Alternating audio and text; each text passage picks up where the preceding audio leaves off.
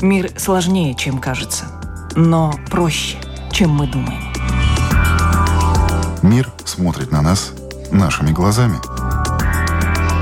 Мир не меняется. Меняемся мы. Люди и страны. Специальная проекция Латвийского радио 4. Портрет времени.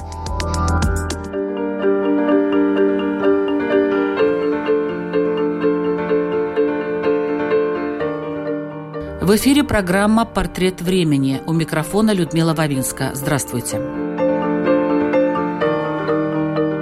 Эстония, Латвия, Литва – три балтийских государства, которые сейчас очень напряженно наблюдают за тем, что происходит в Украине.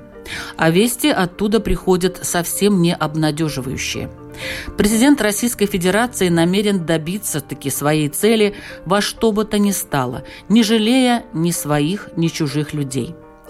Пока не помогают ни санкции, ни та беспрецедентная, в том числе и военная поддержка, которую оказывает Украине практически весь мир, ни встреча с Путиным глав крупных европейских государств. В частности, президент Франции Эммануэль Макрон на днях заявил, что надо готовиться к войне. Очень знаковое заявление. Сложная и очень опасная ситуация, в которой находимся все мы. Как и чем живет сейчас Литва – Сегодня о своем видении, своем понимании современных реалий расскажет глава Комитета по национальной безопасности и обороне парламента Литвы Лауринас Кащунас. Добрый день. Добрый день.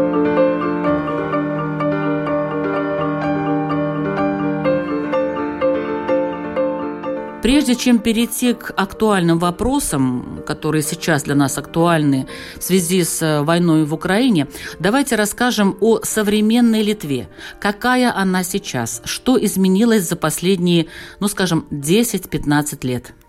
Знаете, когда мы сейчас в этом контексте, ну, мы должны смотреть исторически, где наши решения когда-то сделаны, и наши, и литовские, и латышские, и эстонские народы подняли на другой уровень как бы и интеграции с Западом, понимаете? Если мы тогда бы в 90-х годах 90-х годах не сделали очень такие, ну, как бы кто-то говорил даже радикальные решения, помните, произгласить независимость и так далее.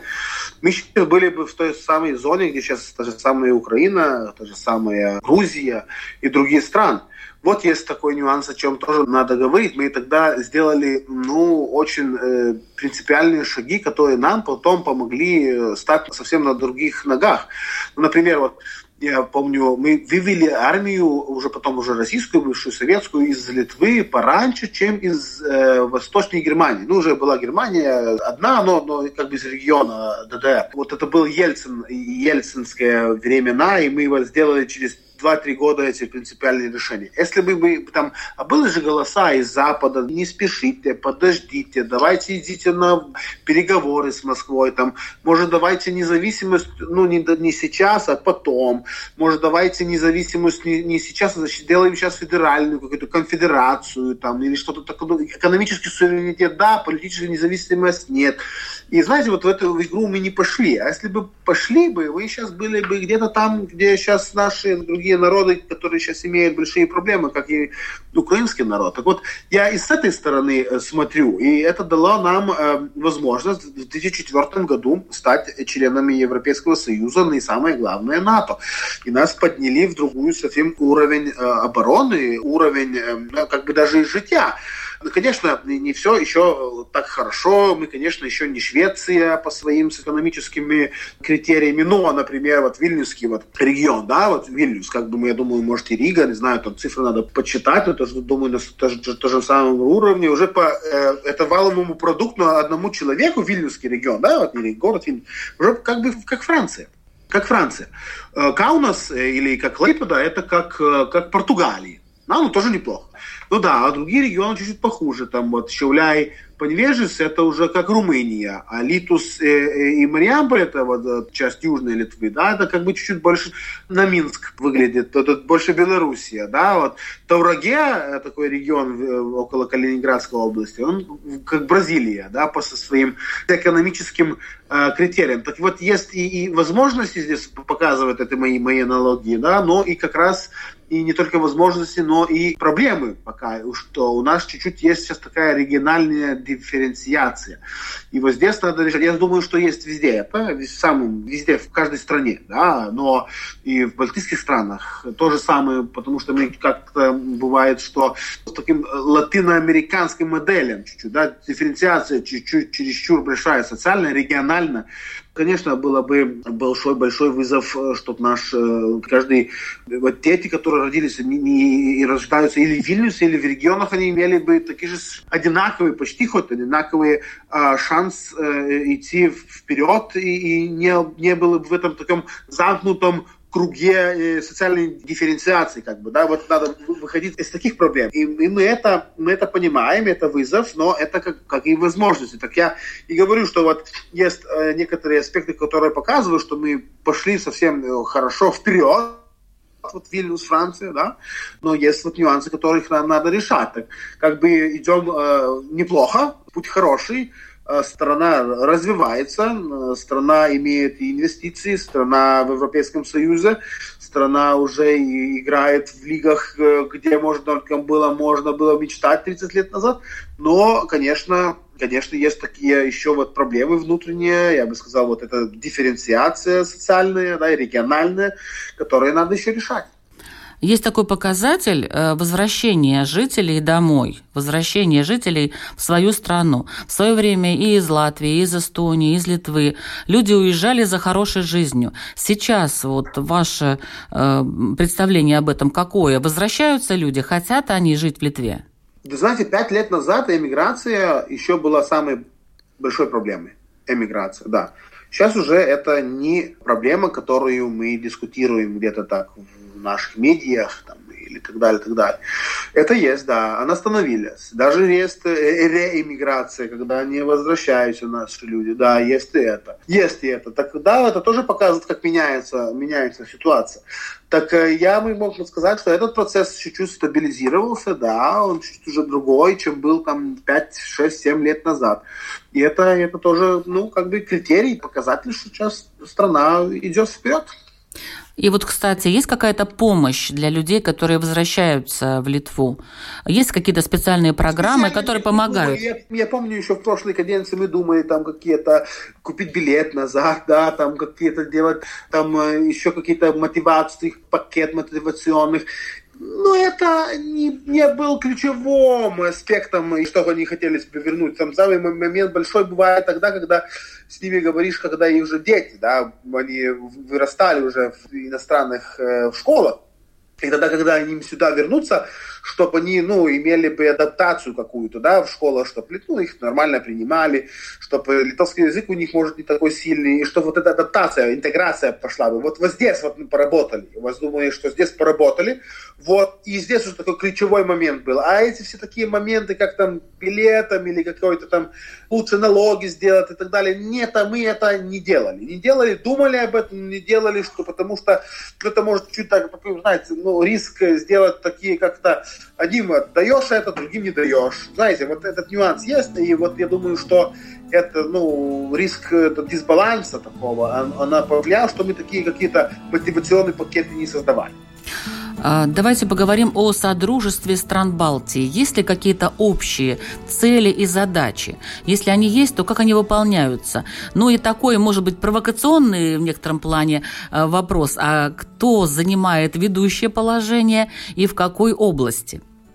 Ну, знаете, у нас как бы романтичная трехсторонняя история. Все равно вот открыли двери э, советского лагеря, вышли из этого троем а, и так далее, и так далее. Конечно, есть такие всякие, э, бывает, кто тут первый выходил, кто смотрел, как один выходил, потом э, еще вы, вышли совместно. Ну, такие как бы, да, есть даже такая ирония как бы по этим людям. Но, конечно, мы, мы, мы считаем и латышей и эстонцев братьями знаете. Вот, например, это нет вопроса. Вот у нас в прошлом году произошло это кризис нелегальной иммиграции, как вы знаете очень хорошо, да. Ну вот первый, кто подали руку, помогли это эстонцы и латыши сразу. Потом уже латышам сейчас чуть-чуть проблемно, да, мы уже как бы подаем, что можем, ресурсы литовские, литовцы это делают. Понимаете, этот нюанс э, мы понимаем. И, знаете, ну, всегда было так, что эстонцы все равно не только Балтик, это балтийская страна, это всегда тоже она так смотрела и на финнов больше, да, мы э, как бы хоть имели такие диспуты по э, нацменьшинствам, но э, с поляками как да, исторически. Э, вот Латвия, может, посерединке где-то, да, и так далее, и так далее.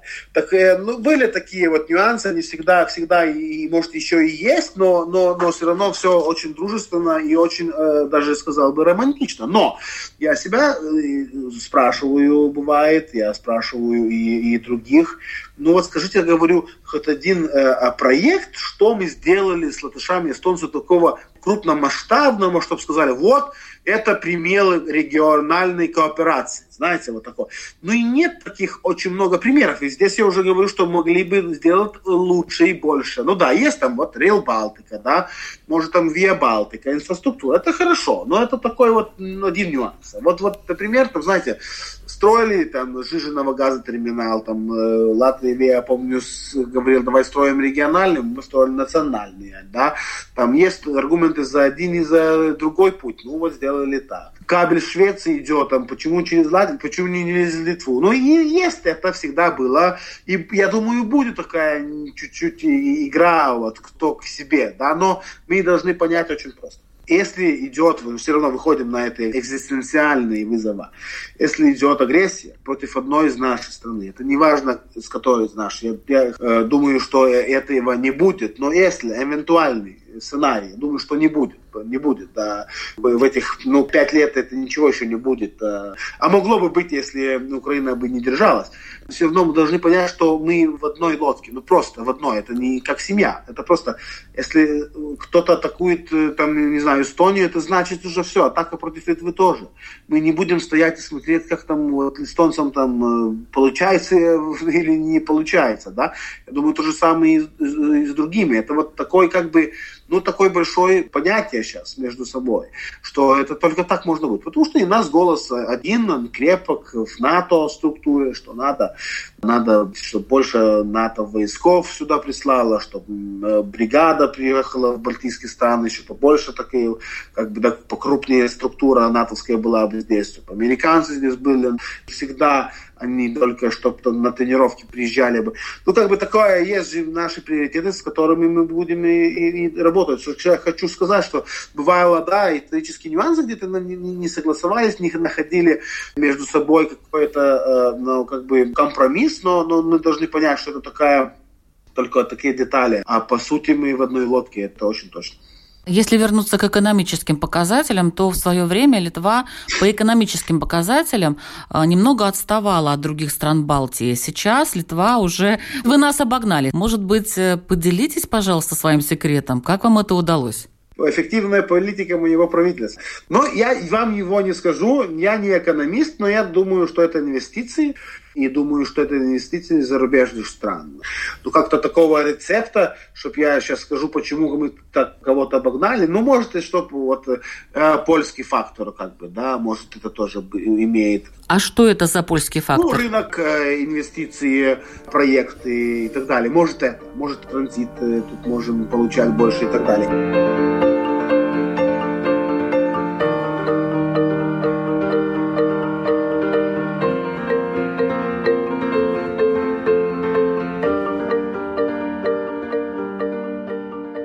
Из-за финансовой нестабильности внутренний воловой продукт Литвы в первые годы после восстановления независимости был самым низким в Прибалтике. Начиная с 2001 года экономика страны демонстрировала довольно стабильный рост. В настоящее время Литва обладает крупнейшей среди стран Балтии экономикой. Согласно данным на 2021 год, она обогнала Эстонию и Латвию по показателю внутреннего волового продукта на душу населения. Минимальная зарплата, установленная правительством Литвы, 730 евро. При этом средняя заработная плата 1566 евро в месяц. В настоящий момент возраст выхода на пенсию 63 года для женщин и 64 года для мужчин. С 2027 года и мужчины, и женщины будут выходить на пенсию в 65 лет. По данным на 2018 год, экономика Литвы является одной из наиболее быстро растущих экономик в Евросоюзе. По данным на 2020 год, Литва находится на 11 месте из 190 стран в рейтинге Всемирного банка по легкости ведения бизнеса в стране. В этом же рейтинге Эстония занимает 18 место, Латвия – 19, Финляндия – 20 место, а Польша – 40 -е. Совокупные прямые инвестиции в экономику Литвы только в одном 2017 году составили 14,7 миллиарда евро. Наибольший приток инвестиций пришелся на обрабатывающую промышленность, сельское хозяйство, рыболовство, лесное хозяйство и информационные технологии.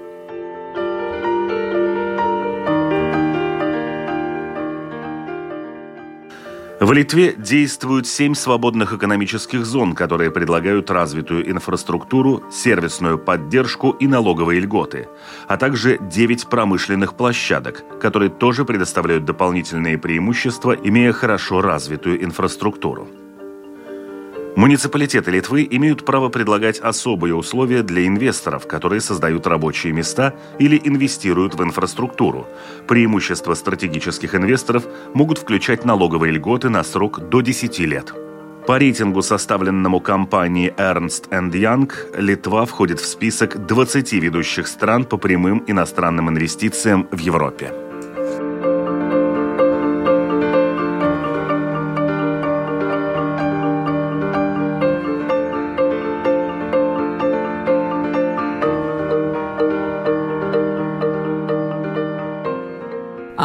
Может ли Литва э, поучиться у своих соседей и чему бы хотела? Ну, из эстонцев всегда надо учиться, как о себе говорить.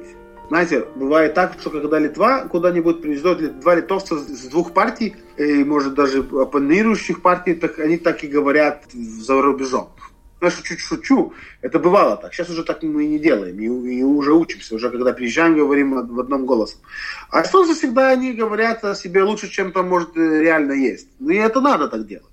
У них есть этот такой тренд, э, они могут этот тренд, создают хороший там э, Эстония, например, да, там, или, или что-нибудь еще такого эстонского, вот, бренд такой эстонский. Вот этот есть чуть-чуть, да, это чувствовалось. Но это чуть-чуть, может, пораньше было, вот, пять лет назад это очень чувствовалось. Сейчас мы уже тоже научились так делать. Вот. Но такой бренд, создавать бренды вот такие. Мы это понимали и понимаем, и думаю, что вот этого можно учиться и учиться. У поляков тоже можно поучиться. Мне нравится э, такая сильная национальная государственность, которая есть у поляков. Я поддерживаю это правительство поляков и правительство Качинского. Это тоже сильный лидер. И это страна, которая может показать, что Польша имеет свой голос. Но и есть экономические нюансы, некоторые, которые очень тоже дают э, ну, большой такой плюс э, для поляков. Но это как бы очень тяжело нам скопировать, потому что поляки это, ну, 10 раз больше их это крупное государство. Ну, например, вот, например, вы знаете, тут у нас тоже вот э, сделали налог полегче Э, у поляков, чтобы все продукты были подешевле, да. И у нас тоже люди говорят, что почему это вы тоже не, не делаете это то же самое, как и поляки. Но мы говорим, смотрите, поляки имели всегда сильную кооперацию, потому что если ты этот налог унизываешь, так вот это люди, которые покупают, это почувствуют, да. А у нас есть олигополия, у нас вот большие супермаркеты, да, вот есть три группы, которые делят наш рынок. Вот. Но не, не было сильной кооперации, не было этих маленьких, которые вот могли бы иметь конкуренцию этим большим супермаркетам. И мы унизим этот вот налог, но это не придет для покупателя, а это просто будет так, что ну вот э, супермаркеты возьмут себе на прибыль с этого налога. Вот, так и вот такие нюансы, что не можешь так все взять, копировать и вложить на Литву, потому что, ну, вот э, исторически все чуть-чуть по-другому, там больше рынок, например, и так далее. Ну, у них, знаете, нет евро, у них злот, ну, вот. Тоже наши говорят некоторые, а почему? Ну, это больше рынок, он больше может быть независимый. Да, это так.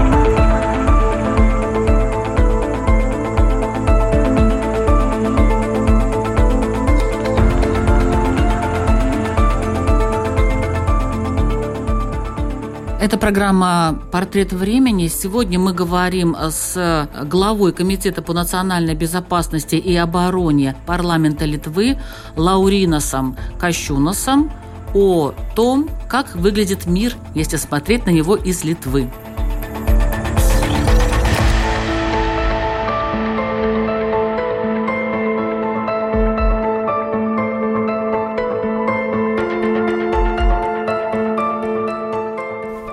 Сейчас происходит в мире? Какие процессы и на что они влияют?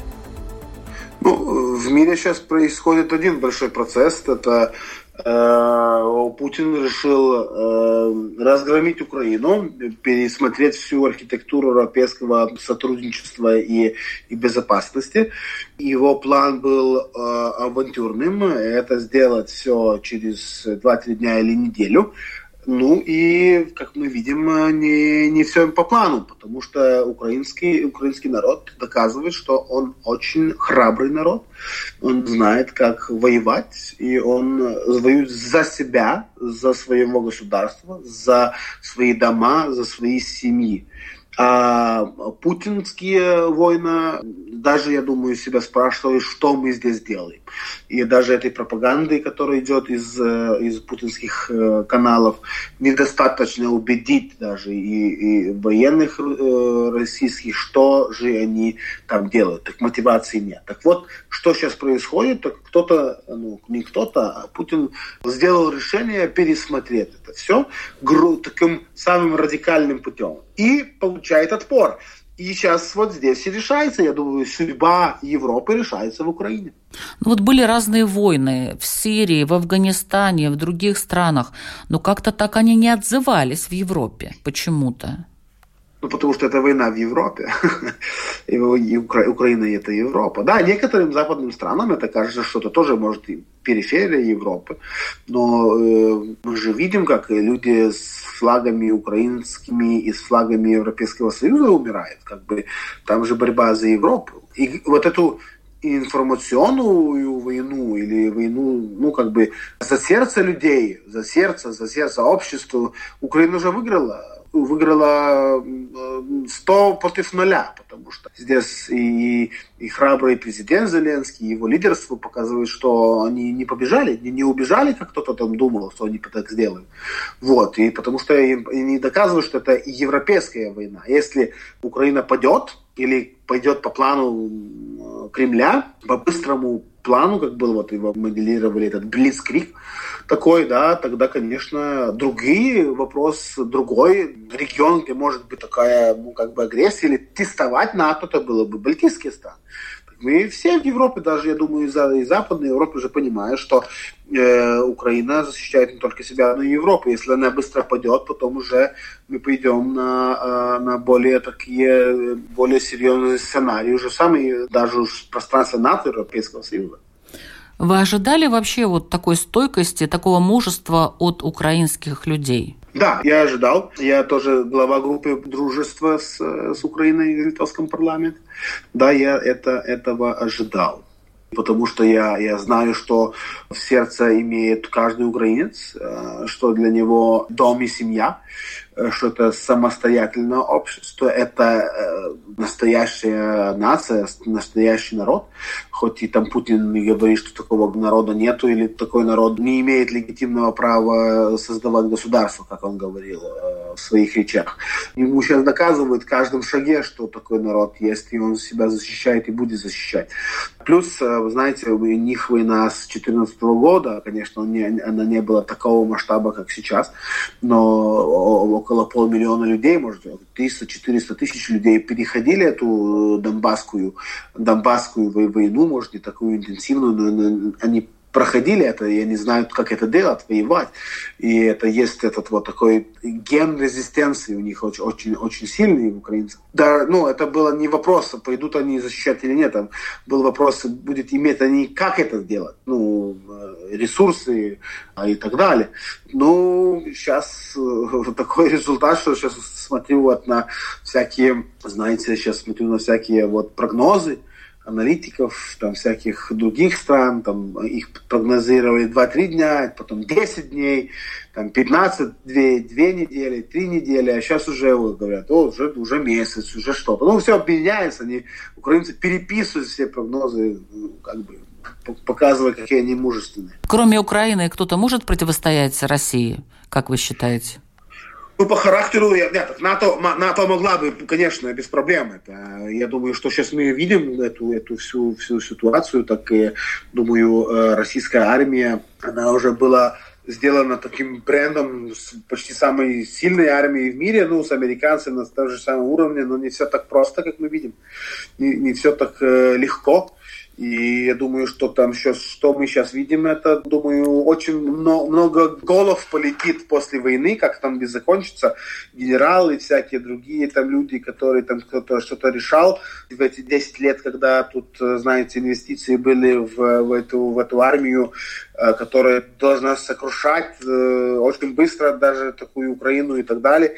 Я думаю, там полетит головы очень быстро, э, потому что не все понимают, что тут происходит, что сейчас момент, что сейчас смотреть, как э, имеют они проблемы большие в Украине, эти поражения, эти маленькие, но они поражения с российской стороны, то там все сейчас свои стратегии будут адаптировать э, и, и так далее, и так далее. Так я думаю, что ну, украинцы показали, что они могут. Ну, конечно, если был бы там какой-то э, конфликт с натовскими странами, да, региональный, э, он пошел бы Путин там, в балтийские страны, он получил бы такой отпор из натовских стран, что ну, мало не показалось. То есть, что я хочу сказать, что он не имеет ресурсов э, дать вызов НАТО. Он просто, что может говорить, он может говорить о, о вот, ядерном оружии, так всех вот как бы делать вот в эту стресс-ситуацию включать, да, ну что вот он имеет это, вот имеет, но больше ничего. И его армия, э, понимаете, сейчас в Украине 80% всей русской армии, которая может воевать. Уже 80%. Ну, я сухопутных войсков, я так сказал. И они имеют проблемы. И они большие проблемы. Сейчас даже теоретически пойти, например, на Балтийские страны, вот даже теоретически сейчас невозможно, потому что, ну, они, они имеют проблемы в Украине. Вот. И это, ну, очень-очень важный, важный знак и для НАТО, и для нас. Что можно, можно делать все так, чтобы можно жить независимость, э, можно планировать э, сейчас НАТО так, чтобы э, Российская Федерация с Путиным она не приходила к нам. То есть балтийские страны могут чувствовать себя защищенными или все-таки надо готовиться к этому так активно? Надо готовиться, надо готовиться, я бы так сказал, но мы имеем сейчас время подготовиться. И, конечно, это делать надо домашние работы по национальному уровню, но очень, очень важно, чтобы НАТО дало больше сил больше своих войсков и свою инфраструктуру в наш регион. Если мы сейчас имеем вот по батальону в каждой стране балтийской, да, вот наш там немецкий, э, они лидируют в батальоне, в Латвии канадцы, в Эстонии бриты, да, так э, надо было, чтобы это было бы не по батальону, а по, хоть по бригаде. Вот такая как бы была бы идея. Чтобы американцы были больше у нашего региона. Это вот сдерживание, политика сдерживания. Показать, что тут будет зачищаться все, и вот даже по периметру, и это значит, что сюда не лезли бы. Этот нюанс очень-очень э, важен. Этот нюанс очень важен. И я думаю, что мы будем прорабатывать и совместно, и эстонцы, и латыши, и литовцы, эти сценарии, чтобы НАТО было бы больше в наших странах. НАТО понятно. А собственные вооруженные силы как развиты в Литве? Ну, идем э, совсем неплохо. Сейчас вот как раз вчера сделали бюджет по милитарным аспектам, э, сделали побольше.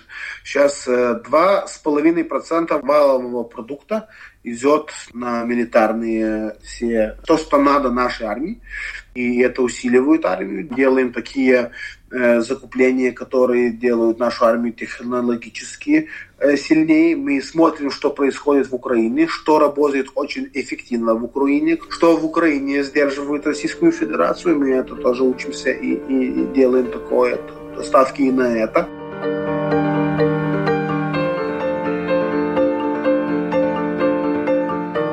Оборонный бюджет Литвы в 2020 году составлял 1 миллиард 135 миллионов долларов, что в полтора раза больше, чем эта же статья бюджета в Латвии. Тем не менее, правительство Литвы утвердило предложение Министерства финансов об увеличении национальных расходов на оборону в 2022 году на 297 миллионов долларов – Министр финансов Гинтер Скайсте отметила, что, учитывая ухудшение ситуации в регионе, Литве нужно сосредоточиться на повышении обороноспособности. Литва планирует закупать дополнительное вооружение, боеприпасы и средства кибербезопасности.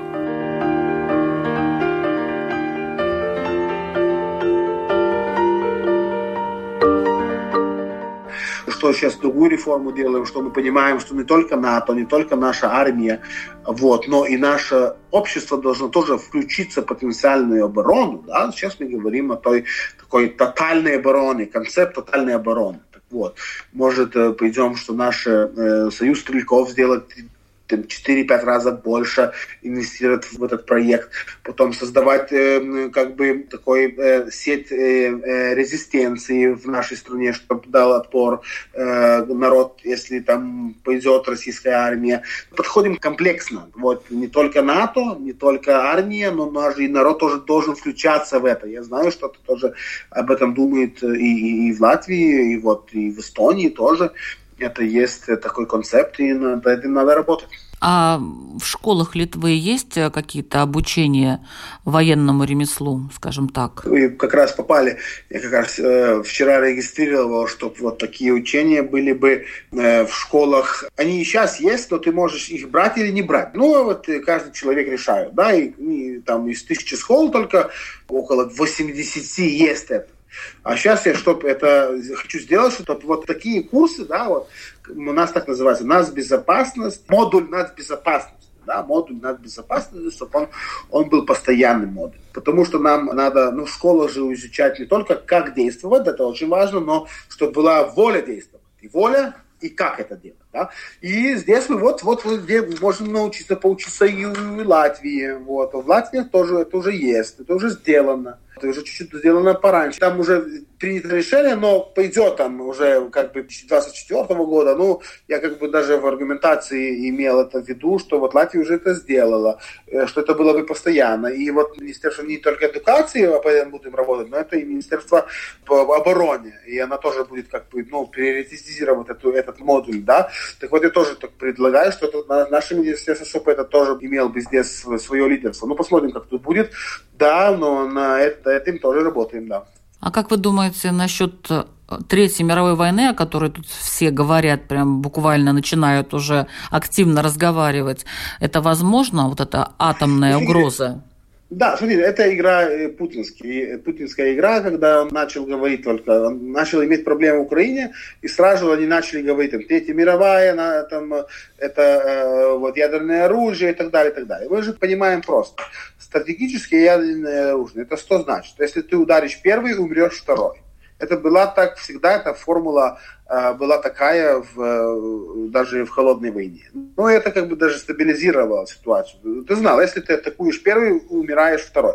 Так они, ну, понимаете, что так делать не будут, э, потому что они не хотят умереть. И умереть. Вот Путин со своим всем элитой умереть умереть же не хочет. Так, я думаю, что он здесь блефует, он, он, он хочет нам такую создать стрессовую ситуацию, что, знаете, давайте не помогай Украине, если вы будете помогать Украине, так будет э, Третья мировая. Ну вот нарратив же такой.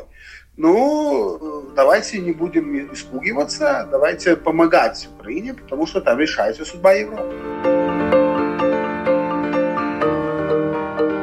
Каковы долгосрочные перспективы развития Балтийского региона? В чем они заключаются? Что для этого надо? И есть ли резервы для развития? Э, да, конечно, я думаю, очень хорошая географическая ситуация для нас, для транзита, конечно. Но самое главное иметь, э, чтобы у нас была бы стабильная ситуация по нас, безопасности. Вот, это самое главное. Это, я думаю, самый главный э, момент, акцент, о котором мы должны думать и который можно, можно прорабатывать. А потом все, да, транзит. Надо иметь энергетическую независимость чтобы не покупать с одного экспортера газа или нефти. Это уже вопрос такой реформы нашей, которую мы должны делать. Например, сейчас Литва уже может жить, вот хороший пример, что мы сделали через эти 10 лет. Мы сейчас можем выжить без русского газа. Мы можем, мы можем его не, не покупать. Уже можем. Вот. Там с электрой сейчас чуть-чуть по-другому, там с нефть по-другому, ну вот с газом уже сделали такие решения, которые помогают. Так я думаю, что тут вот такой транзит, и э, инвестиции из Западной Европы, из э, Германии и так далее, это думаю, что э, нюансы, которые помогут нам еще идти вперед. А когда, по вашему мнению, возможно вот такая независимость от российских источников энергии? Для Литвы? Ну, мы уже идем по этому пути. Я думаю, что мы это сделаем через 2-3 года. У Латвии не знаю, как сейчас ситуация. Мы всегда чуть-чуть были порадикальны по этим вопросам э, независимости, чтобы это быстрее сделали бы. Э, у Латвии, может, чуть-чуть есть э, какие-то нюансы. Ну, например, у вас есть этот Инчукальница, вот, очень хорошая инфраструктура. Вот это может в связке с нашим жизненным газом терминалом играть очень такую очень э, нужную региональную момент, чтобы мы имели бы альтернативу совместно в газовом секторе. Вот здесь можно прорабатывать этот нюанс. Так я думаю, что, знаете, ну, здесь, здесь мы имеем шансы сделать, даже я сказал, что у нас ситуация э, полегче, полегче в балтийских странах, чем, например, какие реформы надо делать, инвестиции в Германию. Так я думаю, что это вопрос, ну, 2-3 года сделать.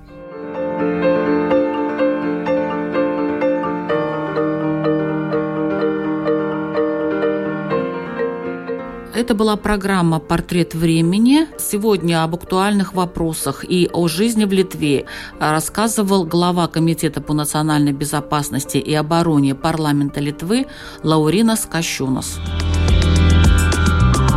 Мир смотрит на нас нашими глазами. Мир не меняется. Меняемся мы.